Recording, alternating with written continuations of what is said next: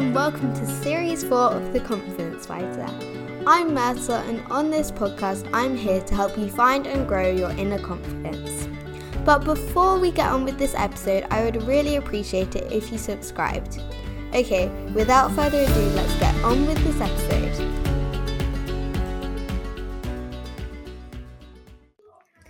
Hello, and you're listening to The Confidence Fighter. And today I'm delighted to welcome Lexie Elliott as our special guest on The Confidence Fighter. Lexie, can you tell me a bit about yourself and your story?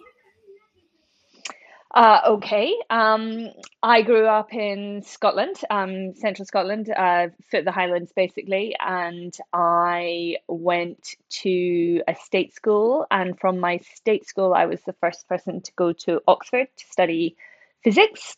Um, and I did uh, I did my degree there, and then I did a PhD in theoretical physics at Oxford.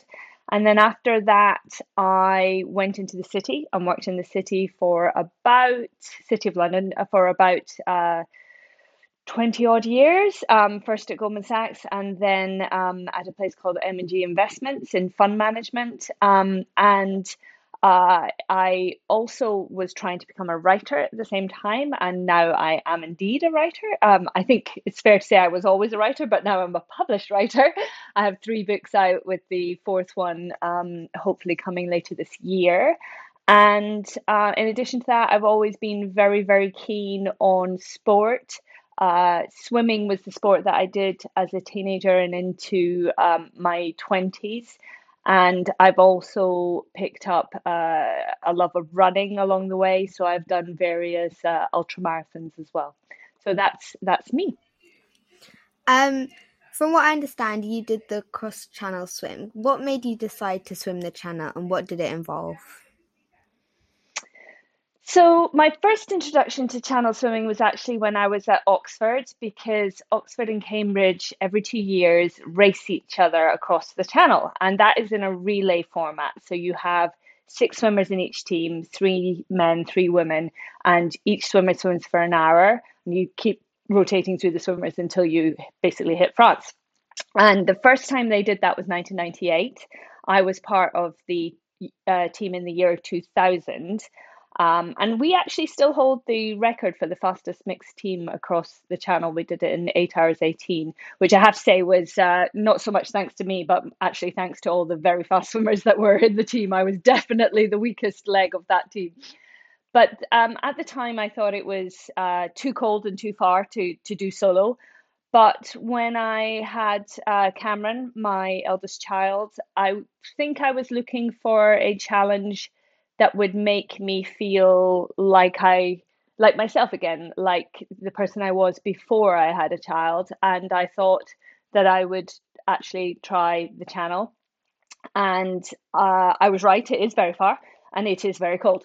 And uh, those are really the, the main things that you have to get over. Um, so when you are training for it, you, you start training in a pool um, and that's about you know getting your fitness up and, and being able to swim for a long period of time. And, so, and part of that is also training your mind because it's a long long long time to be in the water and you have to train your mind to cope with that and not be bored by that. And then when the weather starts improving i, I started uh, swimming down in Dover Harbour. A lovely lady called Freda Streeter used to run the beach for all the aspiring cross channel swimmers, and we'd all go down at the weekend and do some swims in there. And that's about acclimatizing yourself to the cold, because really the the cold is um, it's a significant factor. You don't swim in a wetsuit; you just swim in your normal swimsuit. Can you tell us a bit more about the cross channel community? Well, certainly at the time when I did it, which you have to remember that was 2007, so it was some time ago, um, really it, it revolved around the Dover Harbour Beach. And what we used to do was go down there, and there's a lovely lady called Freda Streeter, whose daughter Alison um, had at that point done something like 34 channel swims. So she really knew her stuff and how to train for it. And she would give you instructions about, okay, get in and do a swim for three hours today or, or a swim for five hours or whatever it might be. And there were volunteers on the beach who would come down and you'd come in every hour or so and get something to drink, maybe something to eat if you wanted, um, and then you'd go back out for another hour. I mean, it's it's amazing mentally what it teaches you because you're swimming back and forth between the harbour walls, and the whole time you're really looking forward to coming in and having this drink which has got you know some carbohydrate powder in it and and it takes all of about a minute and then you're back out again. But somehow that just keeps you going something to look forward to.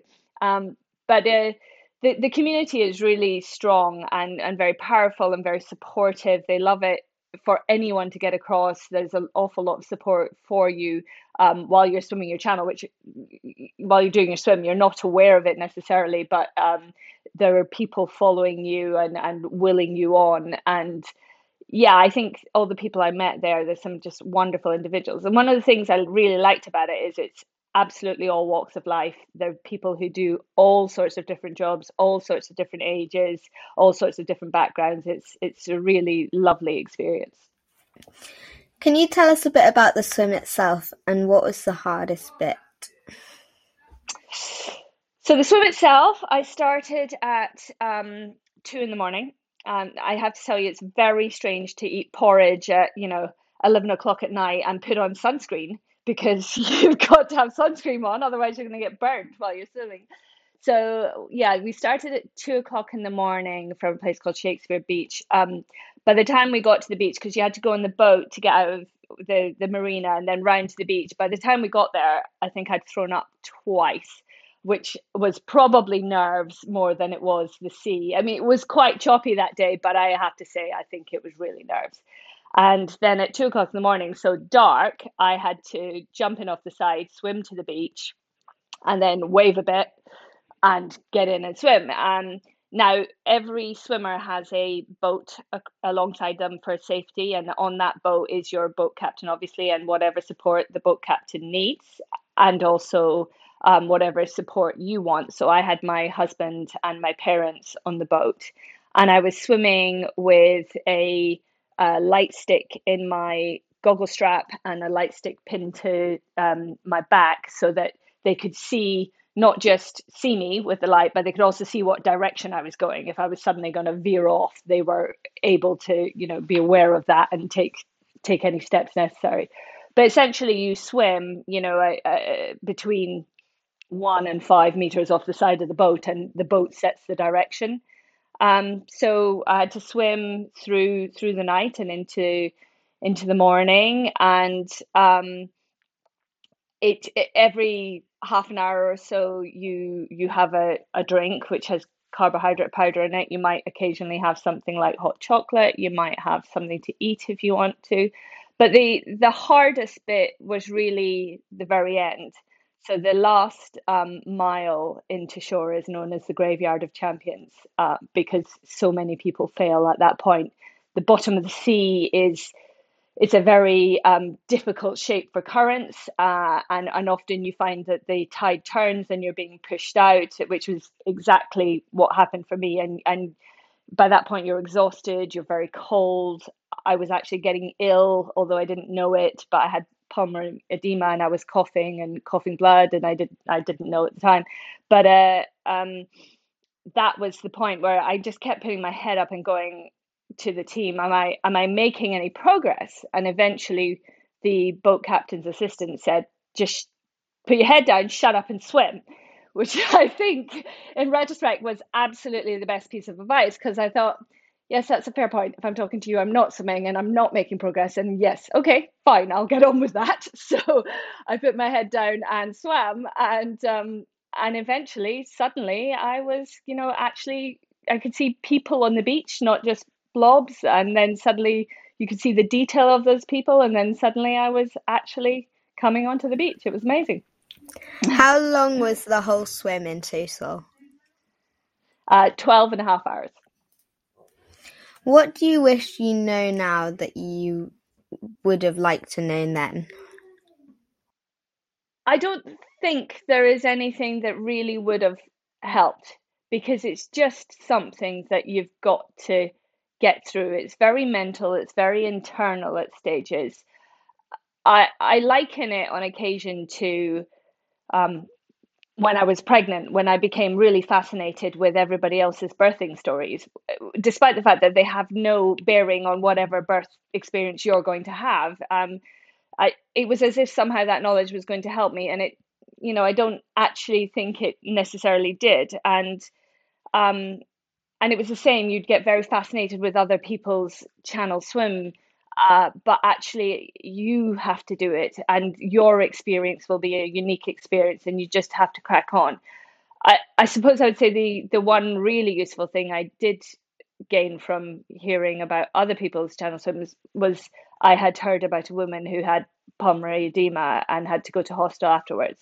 And so when i when we got back to britain um, to, to dover harbour and I was really struggling um, to to climb the ramp up the marina and still coughing up what what essentially was blood, I realized that this might be what was happening to me and I ought to go to the hospital. And I was absolutely absolutely fine. Um, essentially, it started clearing itself as soon as I got out the water, but they had to keep me in to make sure that some of the stuff that got into my lungs wasn't nasty and going to give me some dreadful case of pneumonia. But it meant that my post channel swim recovery was in a hospital with a saline drip and um, an oxygen mask and tons of antibiotics being pumped into me. So it was probably the best post channel recovery that anybody could possibly have.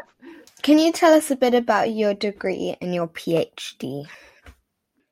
So when I uh, was deciding what degree to do, uh, I was thinking of doing either English or math or physics. And uh, I decided not to do English because I felt that my interest in English could be uh, something I followed in my own time, you know, with, with my own reading. Whereas I felt it was very difficult to do that with either physics or maths. And then I always find the physics just a little bit more interesting, you know, applying the maths to real, tangible problems within the world. And so that's why I went for the physics. Um, and when I was uh, at university, I discovered very quickly that I absolutely hated practicals.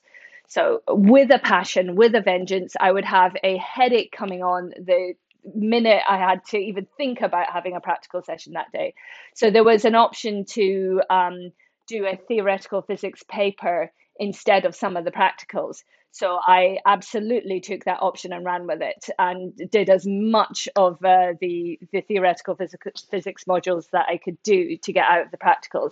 And ultimately, um, when I was thinking that I would like to do a PhD, it was very obvious to me that that would be a theoretical physics PhD rather than you know an experimental physics PhD. And the difference between the two is is pretty much what it sounds like. You know, the experimental physicists will actually be doing experiments with interesting machines and so on, whereas the theoretical physicists are are more pen and paper or computer and, and kind of working their way through the maths. It's a more mathematical end of physics, I suppose I would say.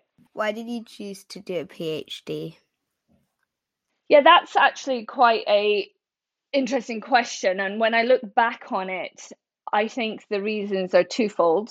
One is you you have to remember I came from a environment where um, the people around weren't doing lots of jobs like uh, accountant or managing consultant or investment banker. I didn't know what most of those things were. I'd never grown up with anybody who had a parent who was doing that. You know, the parents that I knew were teachers or firefighters or policemen or, you know, plumbers or mechanics. You know, it wasn't the kind of uh, quite so highly educated background that I grew up in. And I didn't really understand most of the jobs that my friends were going for when I was doing my first degree. And I had a four year first degree, and a lot of my friends had a three year first degree. So they were applying for jobs a year early. And I just didn't really feel that I understood that landscape or or what that world was going to be. And I suppose that left me feeling a little scared of it all and then in addition i i did really enjoy my subject and i was good at it you know i was on on i expected to get a first and i did get a first and i thought well i can take this a bit further but i think i pretty quickly realized whilst I was doing my PhD that I didn't want to stay in academia forever.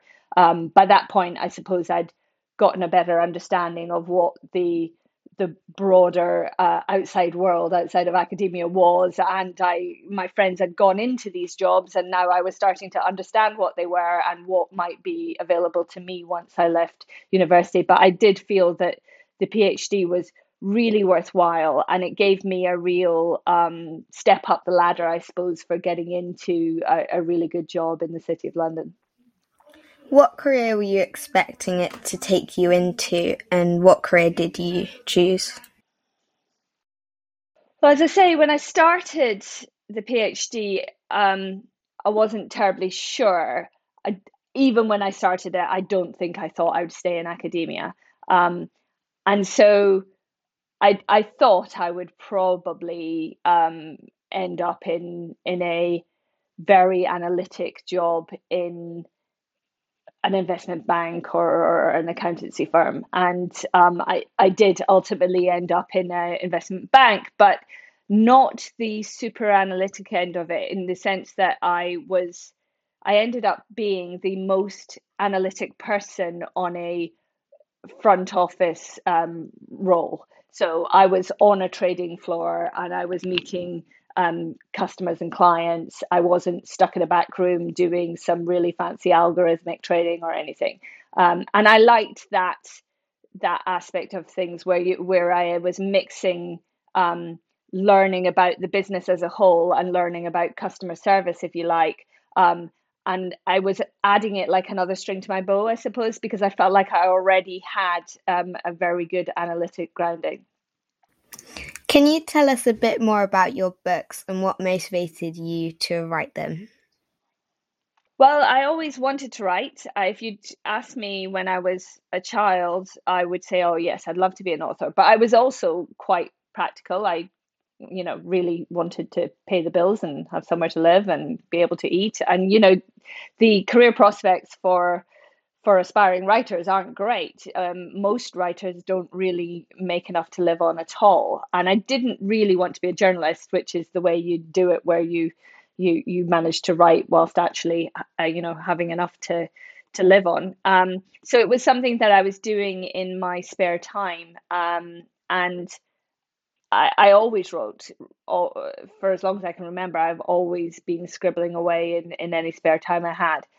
And um, when I um, was made redundant during the global financial crisis, uh, I was, you know, unexpectedly suddenly at home with time on my hands, and I just recently won a short story competition, and I think that gave me the confidence to think, okay, well, let's let's dive into a big project like a novel.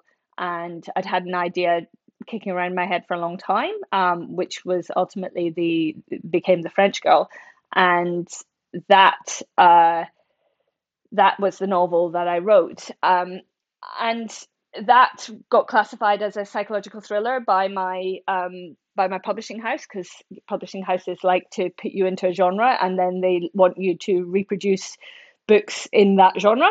Um, so I continued to write psychological thrillers. So as I say, now I am working on my fourth.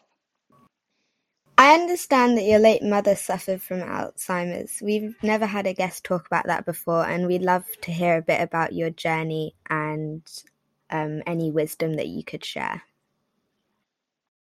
Sure, yeah, that's right. So my mum died um, August of the year before last um, with Alzheimer's, and uh, my mum was my mum was wonderful. She was incredibly vibrant, um, very active. Uh, she was highly educated. She was a um, teacher fellow at Stirling University. Um, she loved to swim. She did triathlons. She didn't she didn't drink, she didn't smoke, she didn't tick any of the boxes um, where you know you might think somebody was more susceptible. She absolutely didn't tick any any boxes, um, but you know this very very bright vibrant woman was um, was withering in, in front of us. I suppose I would say she became very withdrawn um, and really by the end wouldn't hold a conversation at all, um, might say yes or no if she was being offered food. And it, it became very difficult. Um, I suppose one of the lovely things is that my eldest child remembers her as she was and remembers playing football with her and how she would come swimming and just really get stuck into anything. Um, my youngest child probably doesn't remember her in quite the same way, but loves to hear the stories. And I think the stories are important. My wisdom would be to to talk about the person and to um, to make sure that uh, everybody remembers who she was before she became ill. And it's such a long journey once, um, or at least it was for us once she once she became ill, and we knew what the end point was going to be because my mum's mum had also um, had Alzheimer's, and so it it is very difficult when that person is there in front of you, but really isn't that the person that you want or or remember. And I spoke to a doctor once, and and I was speaking about the fact that you know you can for example, play music that she remembered from the 60s and she would clap along and she would get very animated with it because that is that was the sort of music that she'd loved and grown up with, music of her teenage years. And um and I was almost wondering what the point of it was when she couldn't remember it. And the doctor made a very valid point, which was that the experience of that would be releasing happy chemicals, you know, endorphins, etc., through her body. It was physically good for her, regardless of whether or not she remembered it, and that stuck with me. So I, I thought, oh, yes, it's really important to go and do these stimulating things, even if you know that in an hour's time there will be absolutely no memory, possibly even in three minutes' time there'll be no memory. Um, but it's it's really important to try and keep the person active and keep them stimulated and, and put them in a, a good environment. And I I guess by the time she she died, um, it it was a point at which I wouldn't say we were um, I wouldn't say we were expecting it, but you're always kind of you know that that's where you're heading. Um, it, it was still kind of a shock but but when we when we had the funeral and and uh, despite it being covid we were able to have a funeral and we were able to have people together. And i found a real release and i suppose a sense of comfort in actually being able to then turn our attention to remembering more who she was.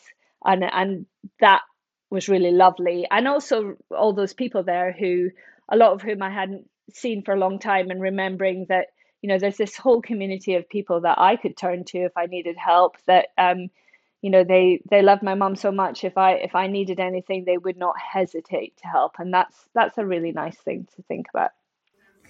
Finally, do you have a favorite inspirational quote or piece of advice to finish on? I suppose uh, one that um, is actually more my husband's, uh, which is if you're if you're going to do something, do it with good grace. Um, so uh, try not to drag my heels and just get stuck into whatever I'm doing uh, uh, and and smile.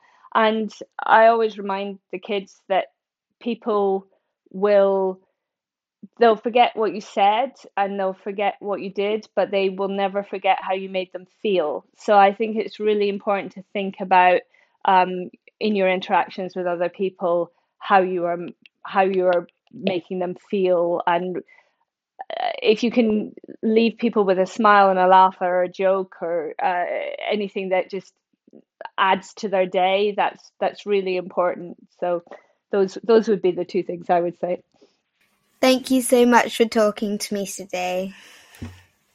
You are really welcome myrtle. It's been really fun. Thank you for having me Thank you so much for listening. If you've enjoyed this episode of The Confidence Fighter and you're using Apple Podcasts, I would really appreciate a rating and review because this means other young girls can find this podcast more easily. Don't forget to subscribe. See you next time.